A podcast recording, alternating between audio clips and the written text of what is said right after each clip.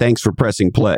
This is Christopher Lochhead. Follow your different. And on this episode, two mission driven Silicon Valley entrepreneurs, Arisa Amano and Bob Remeika.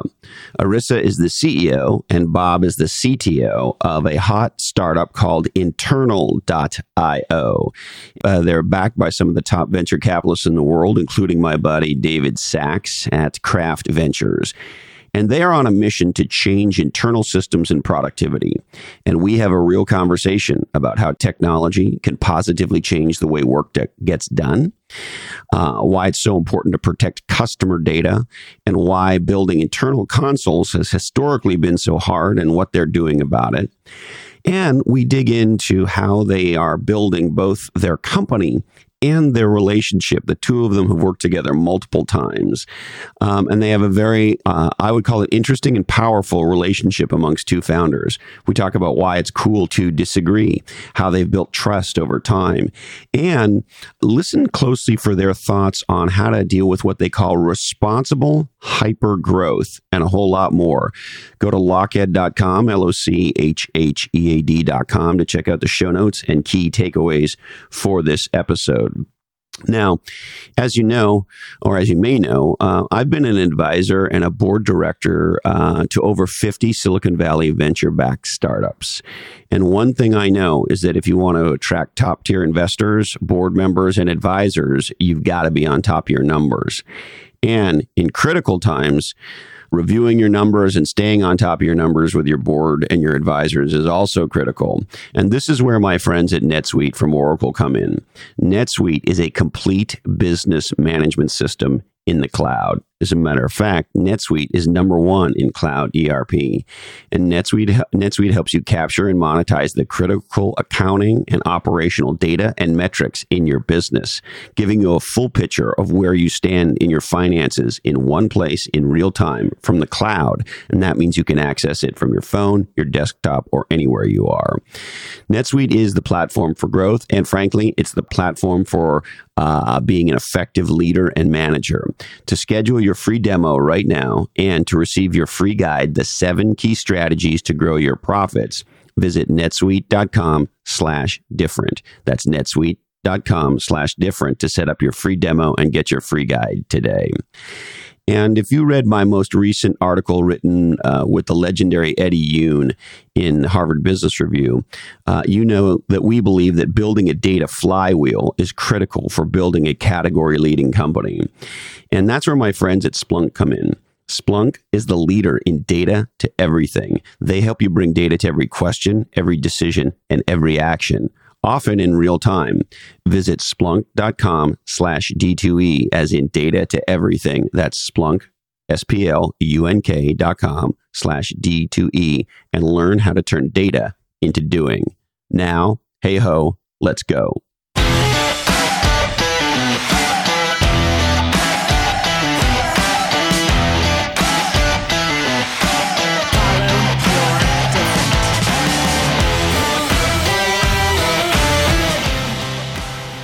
We met at Yammer and, um, you know, we went to Zenefits together. Then uh, we actually started another company together called Harbor, uh, which was a um, blockchain company. Then we started Internal. And um, the, the reason why we started Internal um, is because uh, we realized that our previous company that we had built these uh, set of internal tools um, that were necessary to operate our business. And we actually had built uh, the same or similar set of tools um, at Zenefits. And we also built similar sets of tools at um, Yammer as well. Um, and that's sort of when the light bulb went off, where we realized, hey, wh- why have we continued to build these types of internal tools over and over and over again? And that's why we started the company. And obviously, that's where the name internal comes from because you were building internal tools. Exactly. and so, what's the big insight? What's the big problem? The the aha that you said we need to make this. We need to productize this internal thing we've been doing. When Arisa and I were at Harbor, we realized like um, we'd built this console internally, and then we look back at like every other company that we'd ever been at, and we realized we built internal tools at every single one And we started thinking about like, well, what would you do? I mean, what would be a good console? Um, and why do they get so bad? And the reality is they're always bad because you're always sort of trying to determine where to allocate engineering resources. And you always want to allocate them on your core product because that's vital to your business. It's what you need to, mm-hmm. to build in order to survive. But these internal tools are necessary. So what happens is you always go with sort of this lowest common denominator approach to building them. You usually just slap them together.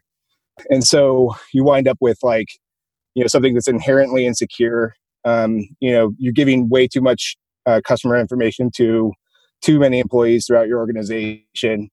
Um, so you're you're subject to access abuse. The UX is always terrible. Um, we talked to one person that basically described the you know, MS DOS, and this is just common across all the consoles. You know, it's, it, it's even like you know people build features and then they train people not to use them because if you use them, then downstream effects occur that that would that would mess up your system. So um, we realize like there is a problem here that needs to be solved. And because we built so many of these before, we feel like we have that solution to to sort of um, build one console so people don't have to build it again. And what is an internal console? What what does it do? Why would I use it? So the internal console is a set of tools um, that companies need to operate their business. So depending on the company, it's it's different. So let's take Uber for example, right? So Uber, their primary product is this app that people like us use to um, get from one place to another. But behind the scenes, what's happening is that you know there are customer support teams, there are operations teams that are uh, figuring out uh, issues for customers. Let's say a customer had an issue with a ride, or maybe um, somebody needed a refund or um, you needed to, um, you know, a new driver was applying to become a driver at Uber, and you needed to review um, the documents that um, they submitted, maybe their driver's license and their their history, in order to approve them. There are all these different types of tasks um, and work that gets done behind the scenes to ultimately deliver the service to the end customer.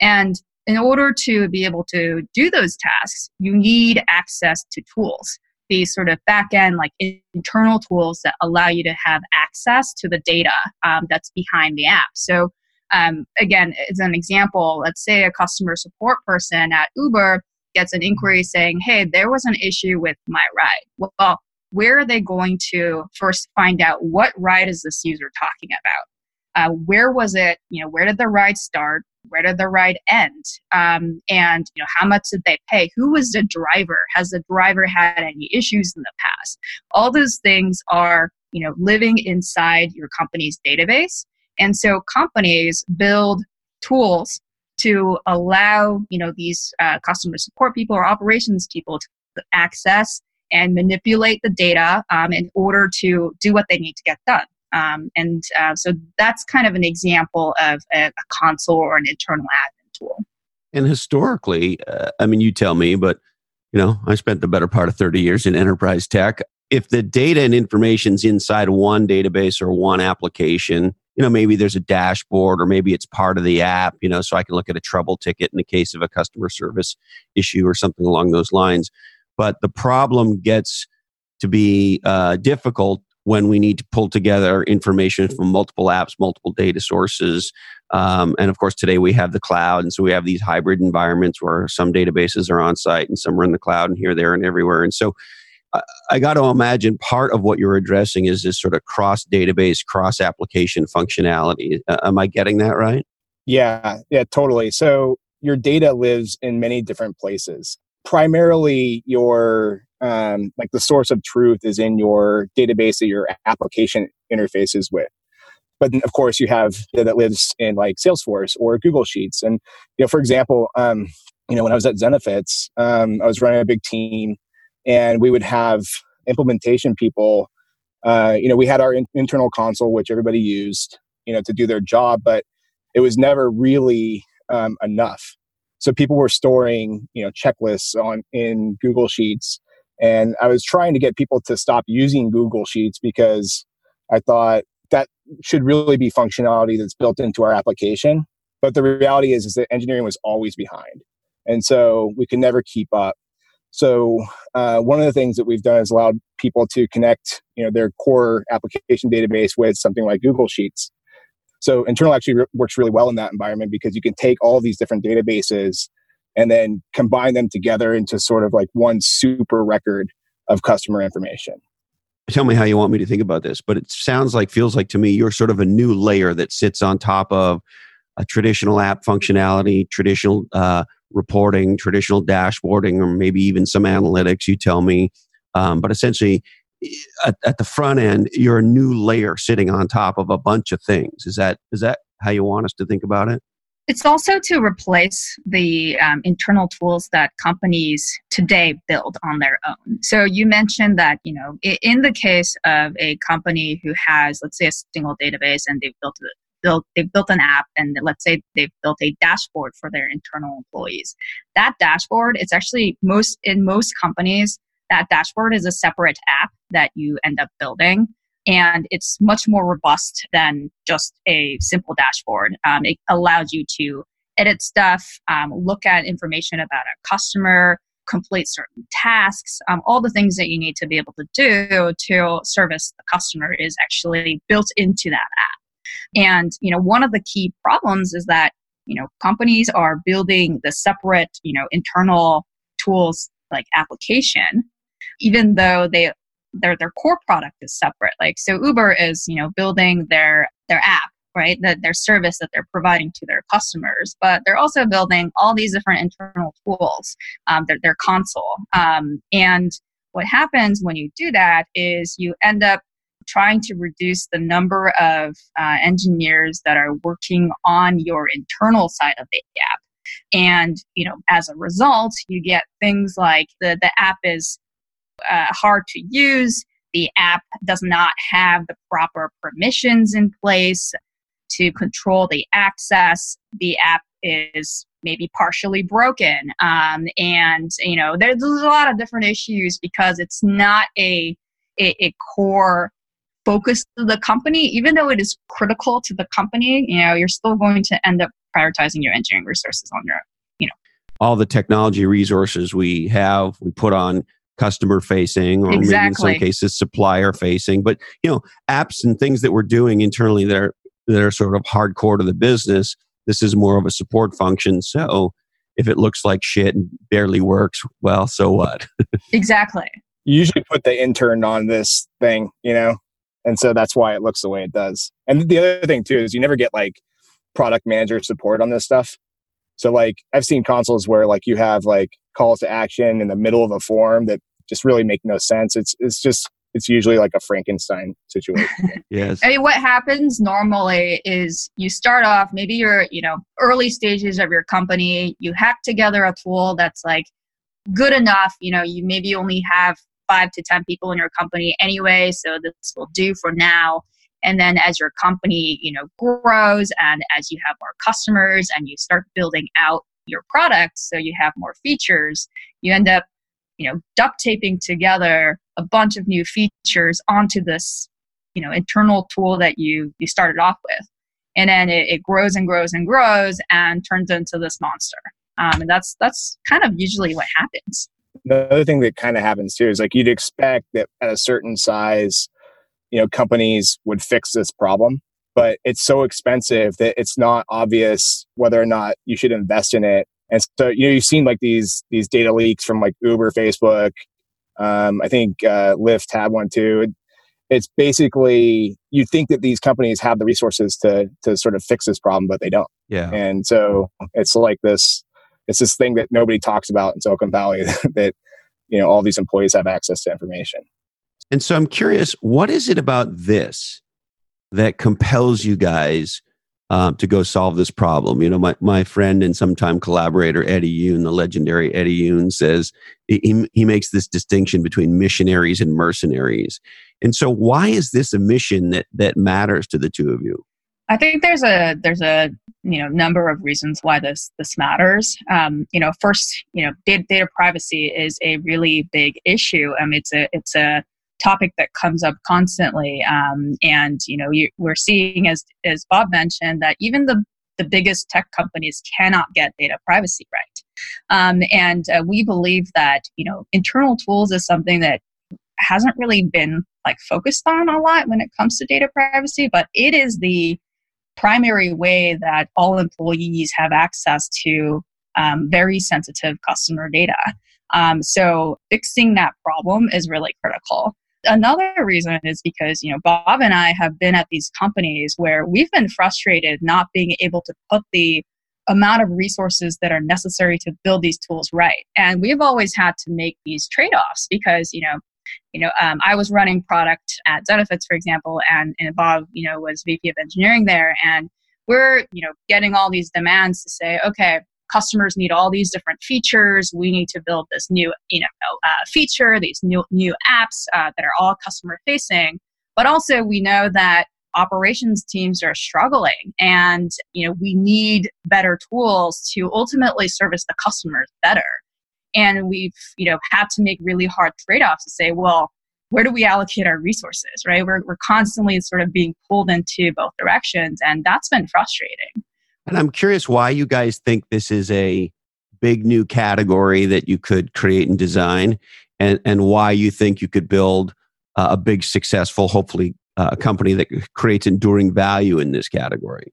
I think people, you know, in a few years will look back and say, I can't believe we used to build our own internal internal tools. Just if you look at the problems that we've outlined, you know, with data privacy, it's it's actually like kind of irresponsible if you think about it to be doing this yourself because you're really not going to do it right. I mean, early stage startup is definitely not, and that's okay. I mean, it makes sense. They're you know they're they're building the core product, so you know that's vital to them succeeding. But we think that there's this new category of software where you're going to get a lot of uh, out of the box value by using a console that's set up for you that follows the patterns that we've seen at every other console.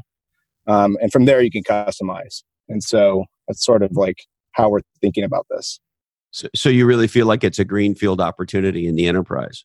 Oh, yeah, absolutely. Absolutely. Now, I'm curious the two of you have worked together for a very long time, uh, sort of as what I don't know, maybe you could call entrepreneurial leaders in in very early stage entrepreneurial companies. Yammer and Zenefits great examples, of course. And now you're serial entrepreneurs together but the two of you have had a long standing uh, how long have you been working together in one form or fashion? At least seven years right? Yeah seven or so. eight? Yeah. And so what is it that draws the two of you together to keep doing this as serial collaborators and entrepreneurs and company and category and technology builders? I'll let Arisa go with that. well, um, you know, Bob and I over the course of I guess it's it's been seven seven or so years. Um, you know, I've learned a lot about each other, and the key thing is that we communicate well, or and we are willing to communicate and talk things through. Um, we may not always agree on things, and that's actually better if we don't agree on things. If if we have you know the same perspective on everything that we do, it's sort of a problem. But uh, when we do disagree, you know, we are able to sit down, talk through how Bob's thinking about things, how I'm thinking about things, how we're feeling about things, yeah. and ultimately, you know, work it out. And I think that that's that's been the um, you know biggest you know reason why I really enjoy um, working with Bob. There's like definitely a trusting relationship. Yeah, yeah, definitely. There's also like this weird mind meld thing that's been happening lately, where like I don't have to like I know how Arisa is going to think about a certain problem or I know what concern she might have. Like, I've actually heard you on your podcast before talk about two in a box, Chris. And uh, I think for a while we were doing that, and and now we've sort of gotten to this point where I trust Arisa 100. percent So if she's going to go off and do something, I know it's going to be, I know it's going to be done right. Yeah, and I know it's going to probably be exactly what I thought it would be.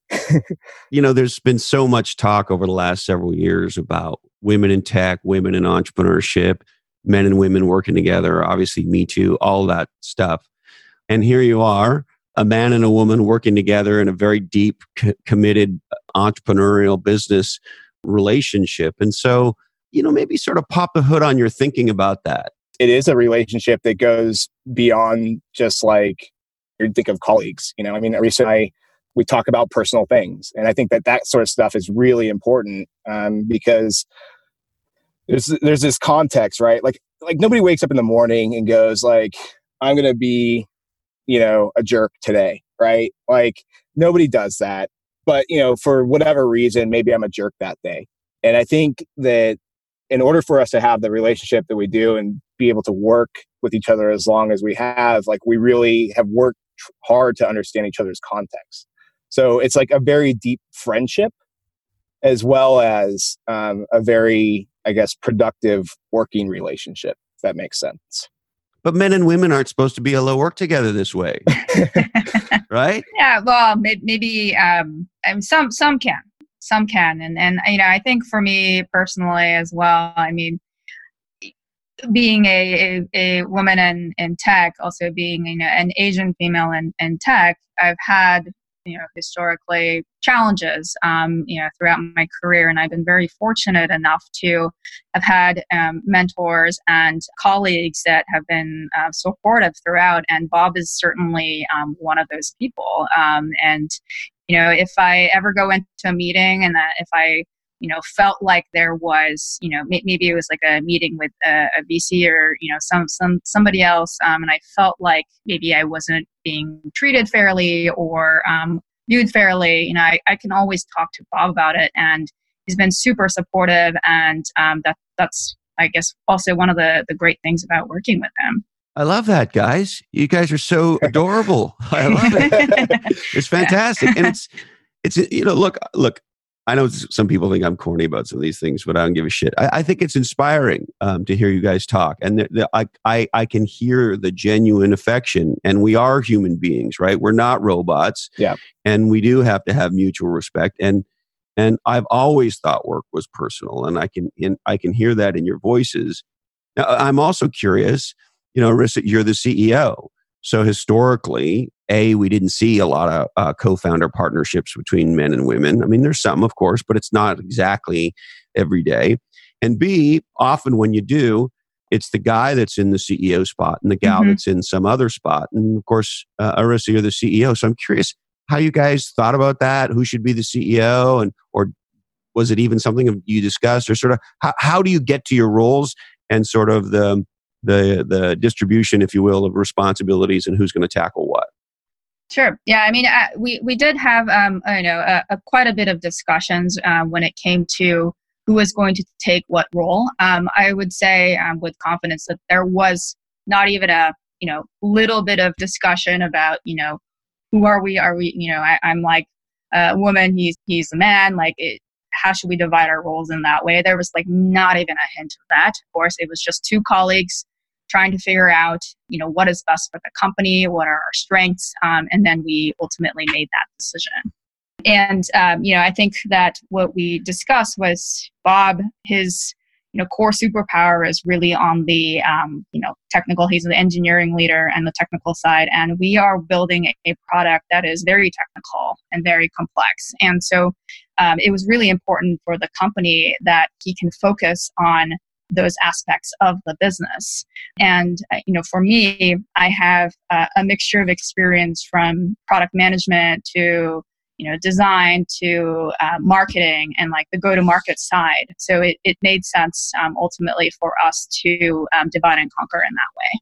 Now, I'm curious also, y- y- the two of you together have been involved with some very big successes and some we made up a word around here to make it sound better than it is. if this word's too harsh for you, tell me. But we call it losery to make sort of failure sound more fun than it is. But uh-huh. yeah. Uh, there were some very serious bumps in the road at some uh, companies that you've been involved with. Mm-hmm. And so I'm curious now, as sort of uh, you, the two of you have earned your stripes as kind of entrepreneurial leaders and entrepreneurs.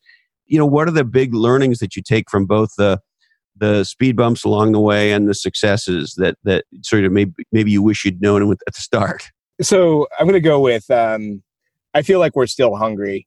Uh, by the way, I, I, don't feel like we've made it or anything. You know, I, I think um, you know we're looking for another big success with internal. So, and in fact, like I think one of the things that that drives at least me is fear of failure. We don't want to fail, but um, I'll just rewind. You know, I um, again, I started like programming in 1999, and um, it took probably you know 10 years for our first success you know my first success with yammer and maybe it was even longer than that and so you know going around different startups was good um, you know i learned a lot and then at yammer we learned i learned what what it looked like to you know be successful and what a company looked like um, that was creating a category and um, sort of how how a successful startup worked right?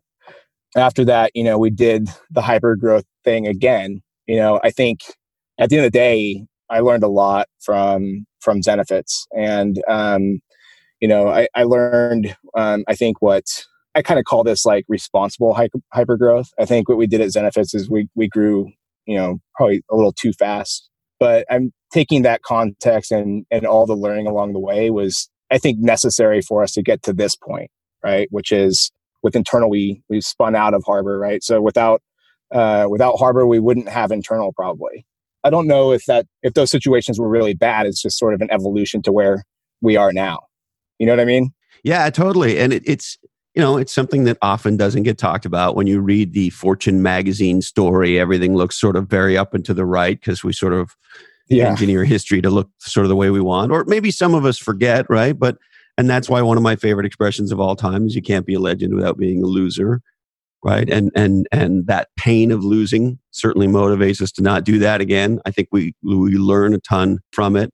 And, and in specific bob i'm curious you know we hear a lot about quote unquote blitz scaling.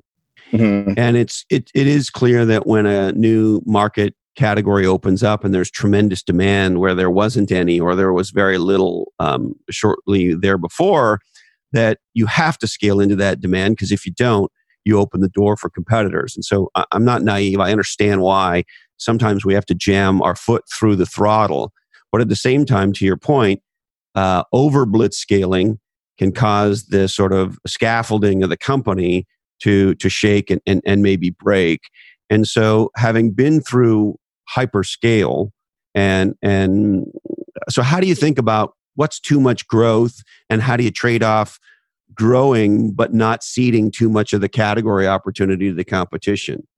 You know i i, I don't know if there's a, a hard and fast rule. I think like what we've been talking about a lot actually internally at internal is sort of like there's certain risks that we can take but you can also hedge a little bit. You don't have to put all your eggs in one basket all the time i think it's easy to lose sight of that when you're when you're going through blitz scaling or hyper you know whatever you want to call it. I think it's important to always take a step back get out of the weeds for a minute and look at the big picture make sure you're not burning too much but you know you also have to take risks. So i think it's a, actually i think it's a little bit more of an art form than it is um, a science.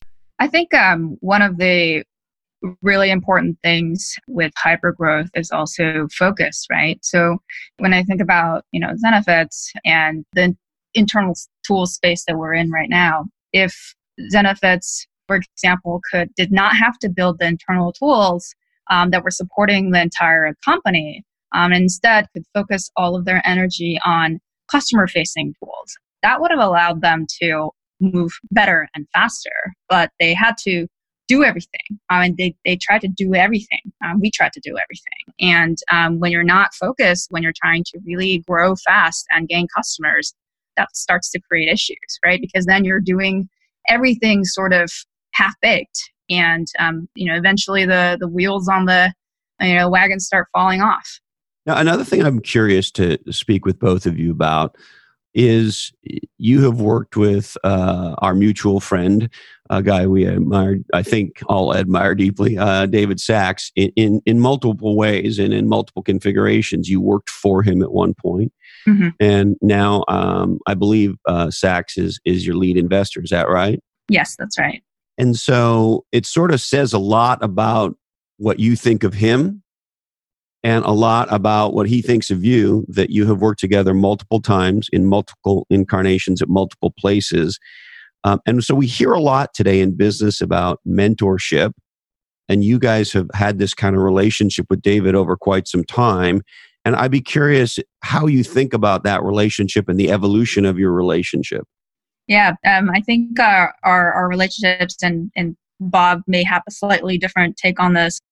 Has evolved significantly over the course of the last seven years. You know, we worked, I worked for him at Yammer. Um, then when he went to Zenefits, you know, Bob and I went to Zenefits. Um, then we started Harbor, and David was the founding chairman of that company. And now at Internal, he um, is the lead investor. And so, you know, started off really being like a reporting sort of structure learning a lot from him as a you know him being um, our leader. And we learned a lot about how to build product how to think about go to market how to think about messaging and you know learn by seeing um, and watching what he did um, and the feedback that he was giving us. And I, I, would say you know since then the the relationship has definitely uh, evolved. Um, today um, i think you know, I see him very much as uh, both board member, but also just as a, as a mentor to us. Um, you know, somebody that is really focused on helping us think through things, but also just like helping us grow as individuals um, and as leaders of this company. I'm also curious how you now think about being leaders and mentors, because clearly you are, and clearly you lead a team and you mentor others in one way or another. And so, you know, one of the things I love about the sort of, if you'll allow me the sort of the jargon, the startup ecosystem that we all mm-hmm. live in is there is this sort of continuum, right? Yes. Where we try to uh, stand on the shoulders of giants, some of which we know, some of which maybe we read about or hear about on podcasts or whatever it is.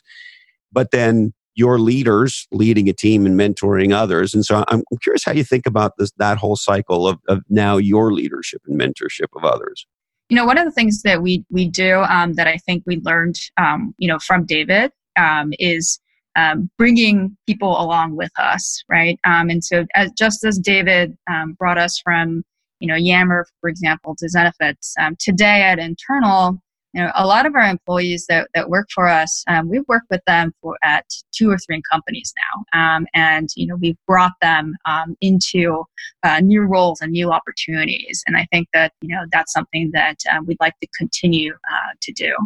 I kind of feel like it's um, like we have like a responsibility to, to actually um, help you know other people that have become founders.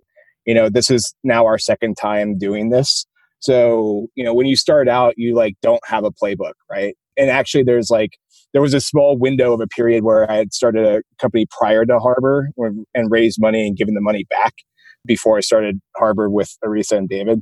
But at that time, you just, you know, we didn't have a playbook for what does your cap table look like? How much money should you raise? How much burn should you, you know, how much cash reserve should you have before you need to raise again? How long does it take to raise? Like these are all things that now we've gone through that I feel like we can actually, you know, help. There have been times when people come and talk to me about, you know, how to start a company or they're starting a company and they they need advice. And I'm I'm I'm like not only happy to give that advice, I'm I also feel like it's a responsibility to do so. Yeah, I, I, admire you guys for that. I feel very similarly. I uh, a huge part of my motivation in life to, today is to try to make a difference for entrepreneurs and, and mm-hmm. entrepreneurial people now, I, am also curious. You know, I hear this from people about their careers where um, when they've worked with people and they're at a certain place and stage in their career when they start, and then you fast forward and you've grown yourself and your skills and so forth, and you want to be viewed for who you are today, not who you were, but they knew you for who you were. So they think of you as that up and coming developer or that hot shit product manager or whatever you were back then. But today, you're co-founders and you're raising money and you're trying to build this new value and you're and yet people could pigeonhole you because they met you back then. And it seems like the two of you have done an interesting job of sort of having people see you in a new light as you grow but that's just my perception. I'm curious how you think about it what your experience has been. I, I think that's definitely true. I mean basically that that that happens. And um you know, i think i've grown a lot since uh you know since we even uh, were at Yammer. And so, and I personally have grown a lot. And um, we're off doing like things that um, we wouldn't have thought about doing at that time, right? And um, you know, the same applies to other people that I've worked with in my career. And I think I, have changed my thinking about how to, I guess, judge people. You know, I don't like, you know, I am much more open to people, you know, at different stages of their career uh, because it, it's all about timing, right? You want to find people that are that are at the peak of their career when they work for you, right? And so I think people evolve over the years, right? And so I'm just really open to like maybe somebody wasn't good seven years ago, or you know maybe they needed improvement. Maybe they're just junior, you know, and then seven years later they're like C level executive at you know X company. It happens, you know. Everybody everybody grows up, and you know it, if you just look at our networks, you know, like the people that have that started out as that individual contributor at Yammer or or Zenefits have now grown to director or VP or even C level at you know XYZ company. So I am just when I when I think about people, I think about where they are in their career and they can grow, and that's totally cool. So how's that? I think it's a very, very healthy perspective because, uh, you know, as they say in martial arts, we all walk into the dojo as a white belt. That's right. That's totally right. Well, thank you both for the gift of your time. And uh, uh, thank you for being incredibly inspiring entrepreneurs. And uh, I wish you um, a ton of success in building a legendary business and a personal level, personal success and giant tax problems. thanks. This Thank is you. a lot of fun. Thank you. Yeah, Thank you both very much. Stay legendary, my friends. Bye. bye. Well, there they are, Arisa and Bob. I sure hope you enjoyed that conversation as much as I liked having it. Thank you for spending time with us. And we would like to thank Arisa and Bob themselves. Thank you so much, folks. If you want to learn more about their company, you can at internal.io. Internal.io. Uh, the good folks at onelifefullylived.org helping you dream, plan, and live your best life. The number one, lifefullylived.org. Now, are you a thought leader? Are you looking to get your leading thoughts on some leading podcasts? Uh, visit my friends at interviewvalet.com. They are the leaders in podcast interview marketing, and they will help you get on podcasts, market that you are on podcasts, and turn podcast listeners into your customers. Check out interviewvalet.com and uh, growwire.com. It's what growth oriented, innovation oriented people are reading on the internet today. Visit growwire.com. And is it time to scale you? If so, my friends at Bottleneck Virtual Assistants are there to help. Visit bottleneck.online today. That's Bottleneck Virtual Assistants at bottleneck.online. And um, I also want to point you to one of my favorite podcasts. It's called Cloud Wars Live with my friend Bob Evans. I am a regular guest and uh, we talk about all things tech and all things different. Uh, wherever you get legendary podcasts, check out Cloud Wars Live. And my friends at AtreNet have been building legendary websites in Silicon Valley for over 25 years. Check out atre.net today. And if you care about the ocean, and you care about our coastlines, our friends at savethewaves.org are there to make a difference, and you can make a difference by visiting savethewaves.org today. All right, I need to remind you that this oddcast is a sole property of the Lochhead Oddcast Network. And uh, we would like to remind you to share podcasts, not viruses. Uh, we are produced and edited by living podcast legend Jason DeFilippo. Uh, Sarah Knox and Jamie J handle all technical execution and Lochhead.com. Show notes by Diane Gervasio. Uh, remember to teach social distancing. Uh, start or join a company worthy of your talent. Uh, listen to Katie Lang. Thank you, Candy Dandy. I love you, Mom and Dad. And hey, Colin, this oddcast really ties the room together, doesn't it? Today, our deepest apologies go out to Elizabeth Holmes, CEO of Theranos. Sorry, Lizzie, we just ran out of time for you. That's it, my friends. Please stay safe, stay legendary, and until we're together again, follow your different.